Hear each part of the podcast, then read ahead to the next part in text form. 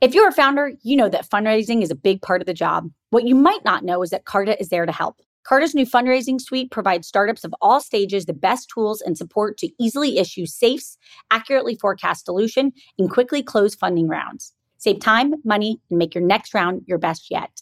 To learn more or to get started, go to carta.com forward slash fundraise. That's carta.com forward slash fundraise.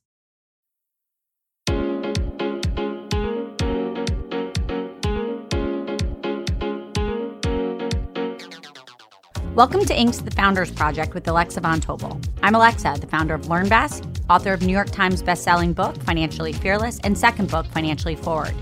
I'm also the founder and managing partner of Inspired Capital, a venture firm focused on the entrepreneurs of the future. Each week, we sit down with a top founder to share their story of guts, inspiration, and drive. Hi, everybody. I'm your host, Alex Von Tobel. And this week, I'm excited for you to meet Scott Farquhar, the co founder and co CEO of Atlassian, the company on a mission to help unleash the potential of every team. Scott started Atlassian in 2001 along with his university friend, Mike Cannon-Brookes. The duo had launched iconic products like Jira and Confluence into the world with over 240,000 customers. They took Atlassian public in 2015, and the company currently has a market cap of over $40 billion. Outside Atlassian, Scott is passionate about making corporate philanthropy an integral part of business, spearheading the Pledge 1% movement. He is a co founder of Skip Capital, a private investment fund, and on the board of directors of the Tech Council of Australia. Scott has been recognized as a leading entrepreneur by Ernst & Young, Forbes, and many others. And with that, let's welcome Scott. I want to go back to the beginning, just for everyone listening. What's Atlassian in your own words? So we're a collaboration software company. Um, so anyone who works in a team benefits from using our tools, and we make collaboration tools like Jira, Trello, Confluence. But I guess what your listeners might need to know is that we have tools for every team to help knowledge workers collaborate. Can we go back to 2001? How did you and Mike meet, and what was the aha moment where you were like, "Let's go build a business together"? We met in Australia in college and uh, we did a scholarship course. There were only 40 or 50 people who did our specific course. And you got to work for a whole bunch of different companies as a result of that scholarship. You might call it a sandwich uh, course over in the US. And so we got to work at a whole bunch of relatively uninspiring Australian companies in my undergraduate. And when it came to graduating, my co-founder Mike sent around an email to people and just said, "Hey, look, I think we can do something better than going to work for a boring company and having to wear a suit to work every day." I, you know, there were a lot of people on that email chain, and I was the only one to really say yes. And the two of us started by building something totally different, actually, to what we sell today. We built a support company, and uh, we supported a bit of software that was written out of uh, Sweden most of the customers were in America, and uh, it was a terrible business, absolutely terrible. And we're so lucky that it was so terrible because many people get trapped in okay businesses. We were lucky to be trapped in a terrible, terrible business. And after about a year or two of waking up at three in the morning, trying to dust myself off and not sound like I'd woken up to answer the phone, uh, we decided to start building our own software, and uh, that's how we got going. Can you talk a little bit about those early days? You just said something that I love, which is you're like most people are kind of trapped in uh, like an okay business. You're trapped in the beginning in a terrible business, and then it really started to transition into a real business. Can you talk a little bit about that transition and when you started to feel things clicking?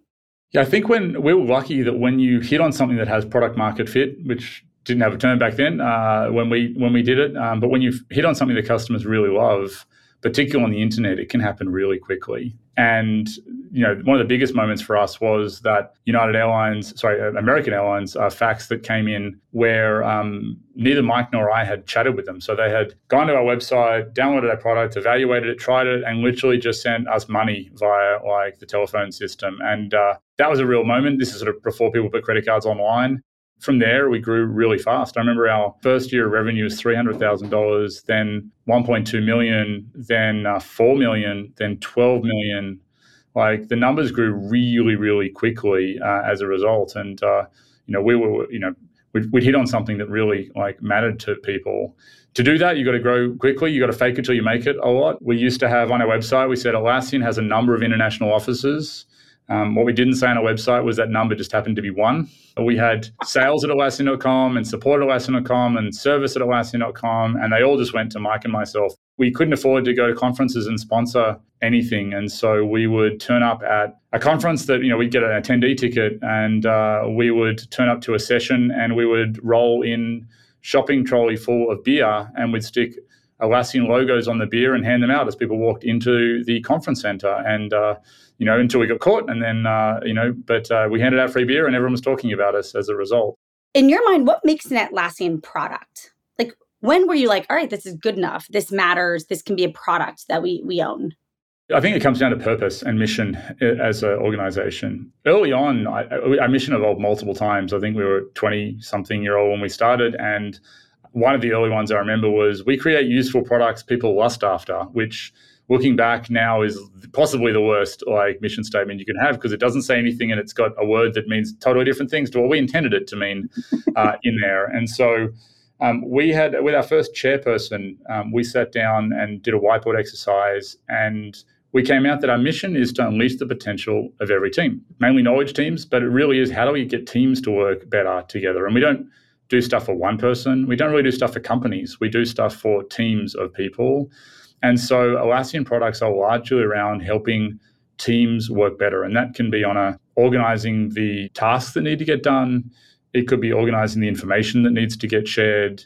It could be helping those teams be more productive by being more human at work. And uh, we run health monitors and health checks that you can run for your team. In fact, listeners of this podcast can go to search for Atlassian Health Monitor and uh, Atlassian Team Playbook, and you'll end up on the same spot, which has a whole bunch of information around how to make high performing teams. If you go back to those early days, if you have to describe an adjective or a skill set or something that you guys did that you attribute to why it started working, what would you say that was? Look, I, I mean, luck has to play in a role, right? So you can do a lot of right things and end up end up wrong. There's a couple ways. I think there's um, so I think Mike and I are lifelong learners. Um, if you uh, talk to people who interact with us, we're in, insanely curious about the world and how it all works. And I think as a founder, you need to do that because you're always trying to you have to change and adjust. And the business we ran when there was two of us uh, is de- very different from the business we run with 10,000 of us. And so for me, I think insatiable curiosity is probably the big characteristic that helped us. And, and back in the day, that was reading every business book we could get our hands on from, you know, Lou Gerstner's Elephants, you know, who says elephants can't dance, like, you know, sort of business classic books like that. Then on a business side of things, there are sort of huge, huge aspects around market timing that make a difference. And we uh, happened on a few things that all happened at once that uh, I think in retrospect seem obvious, but I think we were pretty prescient at the time. Uh, one is that uh, there was the rise of open source software programming and uh, for those who aren't familiar with that, that is basically shared code that everyone contributes to and everyone benefits from. And what that meant is we could build a product really quickly by leveraging this shared code. Um, two is we leveraged a different distribution model. So the web was a totally new distribution model out there, and, and things we might pay ten or twenty dollars a click to Google for today, we could get for one to two cents a click back then. And uh, I only wish I had a bigger marketing budget to spend. Um, and then lastly, our product was introduced right at the time when people were moving from desktop server, right? And people used to, you know, download like products and interact with them. Um, and uh, we we were cloud native or, or browser native, um, probably more accurately. And so that meant all of our competitors who had built these client server products had to basically restart from scratch. And it was a really level playing field for us to catch up part of your self service model came out of the desire to be a global company, which you truly are. Can you share any lessons about building across borders and self service? We did something pretty unique, which was selling online globally from Australia day one. And we didn't sell a single copy of our products. I think it was our 11th copy was sold in Australia. So we sold 10 other copies elsewhere in the world before we sold one in our own country um, on the internet, as I said, like no one knew how big Atlassian was, and uh, we could sell globally from day one. It didn't matter. Uh, and so for us, it was really understanding that we had to sell globally, and therefore we couldn't have salespeople because we, you know, didn't have offices in those uh, other places. Um, the number of offices was one in Australia, and uh, if we didn't have salespeople, we needed the software to sell itself. And if it's going to sell itself, it's got to sell online. And if it's online, it needs to be able to put on a credit card. So therefore, there's a price amount if you're going to sell $5,000 worth of software, you need to sell a lot of it. So it needs to appeal to a lot of people. And so our business model really was very reinforcing. And people, you know, you read the business books about strategy should be really self-reinforcing so that no one could copy one aspect of your strategy. And uh, again, I don't think we were that smart when we when we started this, but uh, you know, our competitor couldn't copy us because they were selling five hundred thousand dollar copies of software. We were selling five thousand dollars, and you know they would have had to retool, not sell through salespeople, sell online, a whole different like the product couldn't install itself, so it was totally different to what was out there um, previously, and um, we had a belief that the market for our products was vastly greater than our competitors believed. So I want to transition a little bit more to today. AI is obviously impacting every sector. And a few months back, you just announced the partnership with OpenAI. Let's start with the question, which is how do you believe AI will change and impact Atlassian? So Atlassian helps people collaborate like better. And I think if you think about the things we do, we help people organize their work, we help them to share knowledge, we help them to get help across their organization, we help high performing teams. And uh, if I then think about, okay, well, you know, what happens when we do them those jobs well? People turn up and they are either more productive because they can get more done in a day, or they are just more happy because like they're more human, they enjoy their interactions more, like they're less frustrated trying to find work. And so we make our customers happier and more productive. And so then I think, okay, well, how does AI help achieve those outcomes for those jobs to be done?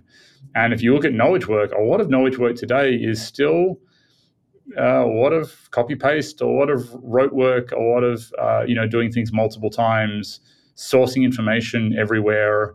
I don't know a single person you know that wakes up in the morning and thinks, ah, oh, everything I've got to do today is just you know served up on a silver platter. Like you know you often often have to wade through different to do lists in different places to work out what the most important thing to do is. And I think large language models and the AI of that's you know come out in the last few months has really got a huge opportunity to improve that. And so, as an example, uh, inside Confluence, which is our knowledge sharing product, um, I could look at your teams who you interact with uh, well and see what they've been doing over the last week, and then look at what you've read already. So, don't share with you stuff you've already read.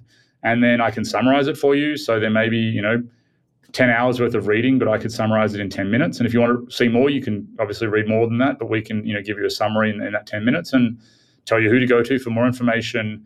And so this is going to save a whole bunch of time for people and that busy work um, that uh, otherwise w- would happen. And I think it's going to make our customers more creative uh, and give them more time to do the stuff that's really value add. If we fast forward five years, 10 years, can you make some predictions about how you think about the future of team collaboration platforms. Give us, give us some of your wild ones. What do you see that's coming that feels obvious to you? Waking up in the morning and having your to do list perfectly arranged for you. Here are the things you need to do. And hopefully they're higher order tasks. They're, not like respond to these three emails. It's going to be, hey, you've got this new um, idea that needs to be like further thought through, or hey, like, you know, how do you put these two things together in a whole new different way? I think the idea of bootloading stuff, you know, so much of knowledge that you have to learn is not relevant to you at that point in time. And so, really being able to give you the knowledge that's really important, um, you know, there. Collaboration between people is such a human thing, and we haven't really brought technology to that uh, as much. And understanding um, people's mood and tone and by you know kind of understanding that to make sure that we can collaborate better um, as human beings. And so that may not be just large language models, be a lot of other things that we can do around that. But I get excited by how can we make human to human interaction more real. And um, you know I'm, I'm, a bit of a geek. I you know would say that emotions is not my first language. It's a it's a second language i've had to learn over the years. And i uh, probably didn't learn as a child. So it's a little harder to like all languages harder to learn when you grow up. And uh, I'd like to think if there's you know ways to help people like myself learn that new language, like that would go a long way. Atlassian is really credited for kicking off the Australian tech scene. That's pretty exciting if you think about it. Can we talk a little bit about how important a community is in technology, in entrepreneurship, and maybe a lesson you've learned? I've benefited from a you know a community globally because there was no community in Australia for us to tap into. And uh, I think people in America forget how global communities can be on the internet. Because I, uh, when we first took capital, I remember turning up at our venture capital's office, venture capitalist office, talking about the latest news that had happened. I think it was Foursquare, if anyone remembers that from a long time ago. Something had happened, uh, and uh, I was talking about it just as fluently as the people in Silicon Valley. And they were like, "How, how did you find this out?" And you're like, TechCrunch is the same in Australia as it is uh, in the US back, you know, back then. And Mike Arrington writing it, and uh, that was sort of amazed. And and I think we've benefited from global communities uh, in the early days, and our way of giving back has been to sponsor the Australian community, and uh, both from leadership, we try and help out people that we can. Um, but there's a big Atlassian diaspora actually that end up being senior leaders in these organizations. And all the ones I mentioned actually have had oh, Atlassian alumni take on senior leadership positions in those companies. I want to ask one last question before we transition a little bit more to you. You've been really vocal about maintaining flexible remote work policy and really on the forefront of Team Anywhere, that Team Anywhere approach. Can you talk a little bit about what you've learned? Teach us. So early on in the pandemic, about three months in, we made the decision to never go back to our offices. And we made that decision unequivocally. Like we told everyone, we sung it from the rooftops and we wrote it in blood uh, because we knew that the pandemic would take multiple years. We wanted to hire the best people around the world during that period of time. And we wanted to give people certainty that they don't have to you know, that they can go live in Boulder, Colorado, or they can go live in Florida, and we're not going to ask them to move at some stage in the future. And uh, so I guess our employees have benefited from that, whilst many other companies have, you know, said remote forever, then said maybe back in the office, then employees have revolted, then they said maybe we'll do some weird hybrid thing that seems the worst of all worlds. And so we're hybrid, we're in the office one to two days a week is the worst of all worlds because what that means is that you can't hire people remotely, but you're also not communicating synchronously in person. You sort of have you communicate you have to communicate asynchronously, but you're not getting a great talent audience but I think that's where companies have ended up when they can't make a decision. Let's just go back to what was previously. So maybe it's four days a week now, maybe it's three, but we're all the same three. And that's just going back to what we were doing before the pandemic. And look, we've worked that way for 50 or 60 years. I think it's valid. I think if you're a small startup maybe and you don't have uh, you know many huge talent needs that aren't served by your local geography, that's a, totally valid way to, you know to run a business. But what we found is that then you can't tap into the global audience and if you were remote, it's very hard to go back to that. And so, um, but if you're a startup or you, you know you're making policies from scratch, I can see that as a totally valid choice. What we found is that allowing our employees to work anywhere that is the right time zone, they have the legal right to work, and we have the legal right to employ them. If those three things are, are ticked off, you can work anywhere on the planet, and that means that over the last 12 to 24 months, half the people we've hired have lived more than two hours from an Atlassian office. And so you think about that, like one in two people we could not have hired in the last two years if we didn't have this policy. And so like the people we're getting are just totally amazing as a result. We then said, okay, well, we have what we call team anywhere, so work from anywhere. And then we deliberately invest in intentional togetherness, which is when you come together, you do it not to get the work done, you do it to build trust, bonds, to build social dynamics as part of the team. And so we've reconfigured our offices so that when you know you come in, to the office as a team. Um, we have you know space uh, to do that, and uh, we expect you to go to dinner. We expect you to do um, philanthropy um, as a team. We don't expect you to do work when you get together.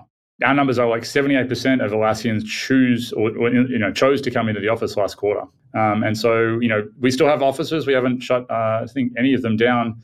And uh, so people will come, you know, still come to the office to do these intentional togetherness uh, meetings. And we then say, well, what's the benefit of, of, that? How long does it last? And we've actually tracked our connectedness between uh, the employee and the company. Like, obviously, you ask your employee surveys lots of different questions. The one we think that's important is how connected do you feel to the company? Because we think that would atrophy with a team anywhere environment. And we found actually when, when you get together for this intentional togetherness, you get a spike in uh, effectively the connected feelings. Um, and these last for four to five months. So we actually tracked that through the surveys and looked at the decay rate. And so it looks like basically three to four times a year is sort of the optimal amount of time to people to get together. It's not every single day. And then if you think about it, well, actually, how often, even you go to the office three days a week, how often do you sit and build intentional togetherness. For many companies, that's that's never or once a year. Um, and when we've done the surveys and studies, it's the intentional togetherness that makes the difference. It's not sitting next to each other quietly doing work. That that actually doesn't build anything um, that's worthwhile. I think as a startup, you have two choices. I think if you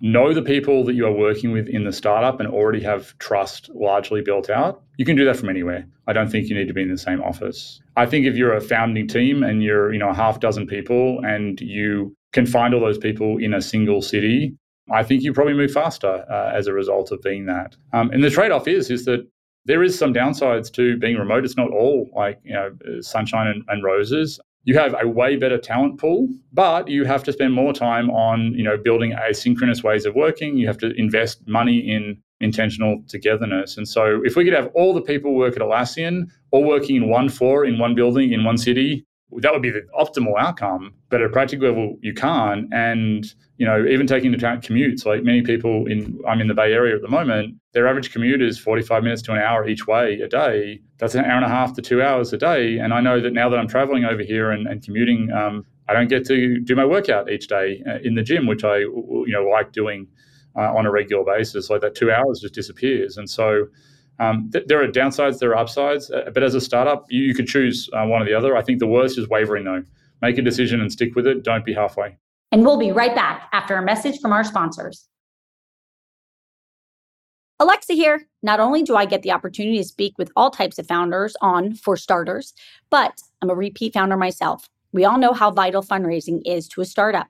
Carta knows this too. That's why they had founders in mind when they created their fundraising suite providing tools and support to take the friction out of fundraising. They save founders time and money, allowing you to focus on your goals, not the admin work needed to close a round. From simply issuing safes to quickly receiving funds, Carta Fundraising Suite helps their cap table customers raise a better fundraising round. To learn more or to get started, go to carta.com forward slash fundraise. That's carta.com forward slash fundraise. Okay, Scott, I want to transition to you. I want to go back to when you were younger was there a moment of practice? Was there something that your parents did in the rearview mirror?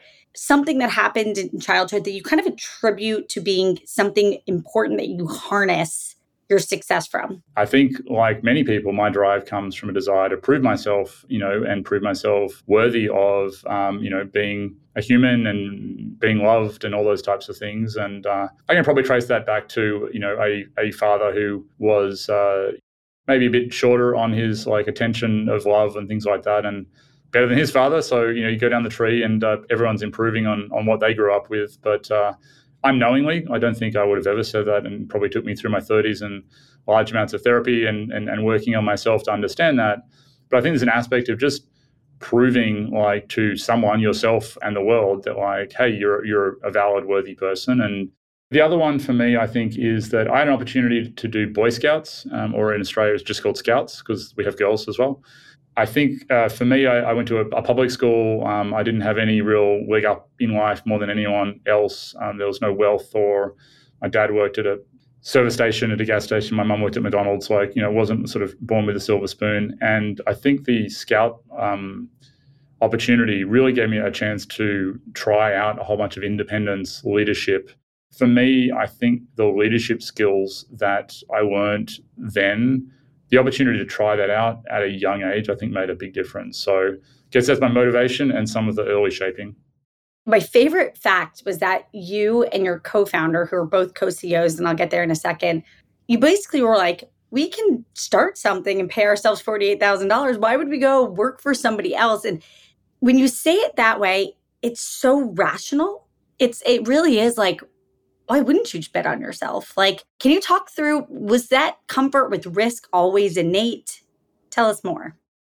When we started the business, we were coming out of university and all of our the graduate salary in Australia was forty eight thousand five hundred dollars a year, and uh, all of our friends went and worked for Price PricewaterhouseCoopers, uh, earning that amount of money. And we just said, well, what if we could do that and have more fun, not wear a tie to work? And uh, I figured the worst would happen. I'd have to go live at home with my parents, and I'm like, okay, I did that for a long time. I can do that for another year or two. And I figured that job would always be there. I figured that I, you know that uh, if every one of my peers in my university course can get that job, then I can probably get that in two years as well. And that in the two years, I'll learn a lot about myself, about running a business, about life uh, in doing so. And uh, I take my hats off to people that start their business in their 30s and 40s when they have mortgages and families and, uh, you know, people have to support. Like that, I think is a really difficult thing to do.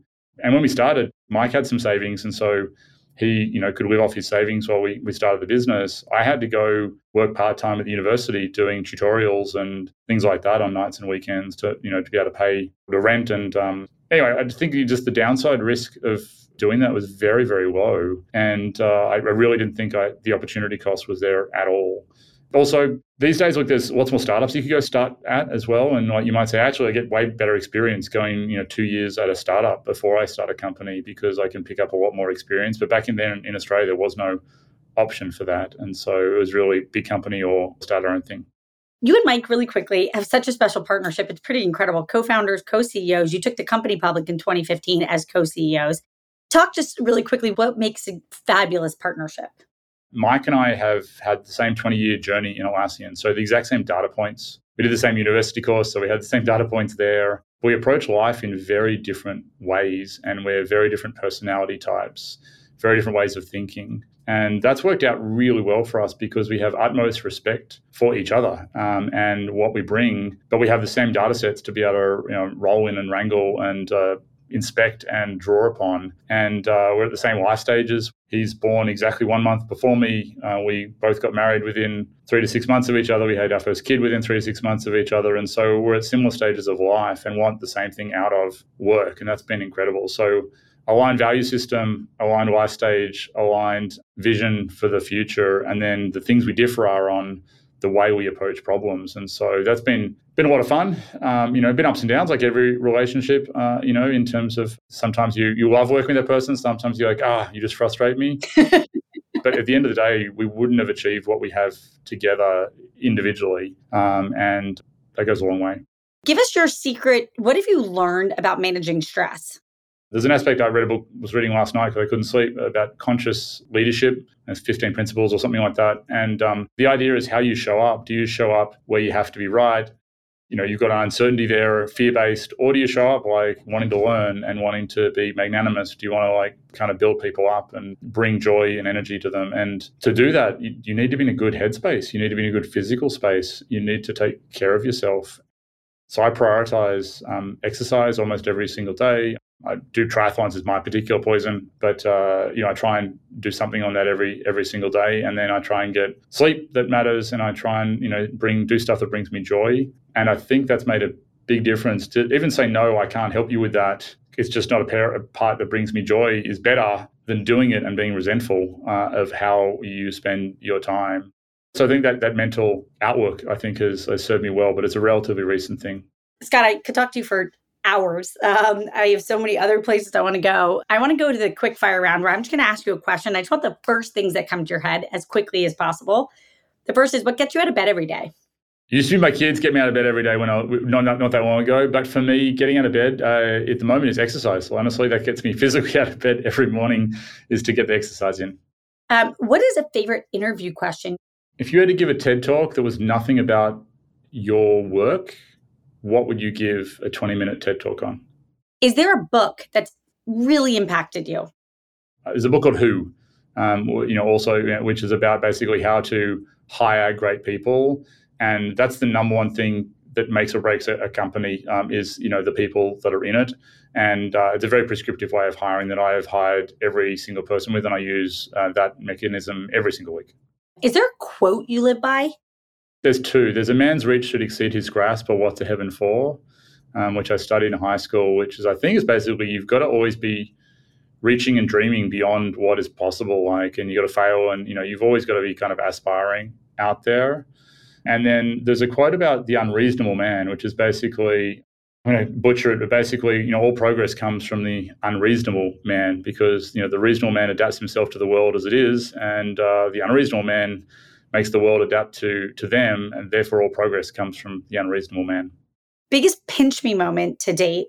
Probably one that stands out is we went public in 2015. In the afternoon, I, I, cleared an hour of our schedule between US media and Australian media that was coming online a few hours later. And Mike and I got to walk up through Times Square and you sort of emerge out of this building you've been in since the early hours of the morning. And we went to Ray's Pizza, I just remember sitting there with Mike and we both got our single slice of pizza and, and sitting there looking at each other. And we've just emerged from this maelstrom of like excitement, energy, adrenaline, everything. And it's almost like sitting there looking around like no one knows what just happened to us. It's, it's almost like, I don't know, it's like winning an award or something and they're just walking out and be like, all right, guess this is just life. It, life didn't change for everyone. And, uh, and you know, our net worth had increased dramatically like over that morning and the adrenaline and you're like ah guess we can still eat here and eat $1.50 pizza by the slice and uh, no one else cares about it so uh, yeah it was, that was a big point at the moment My last question, it's a simple one. Is there one thing you hold as sacred, kind of like a pillar inside? I think integrity for me is that do what you say you, you're going to do, but like act as though the whole world's watching every time you do something. There's, there's some uh, better people that can make and distill that down, but it's for me, it's a deep sense of integrity. Scott, first of all, what an absolute joy. What a fun human you are on so many levels. And I feel like there's at least three or four pearls of wisdom that came out of here that I'm going to hang on to and potentially even write about. There's some really good nuggets in there. Everybody, if you have not already checked out Atlassian, please head to Atlassian.com. All businesses should be using it.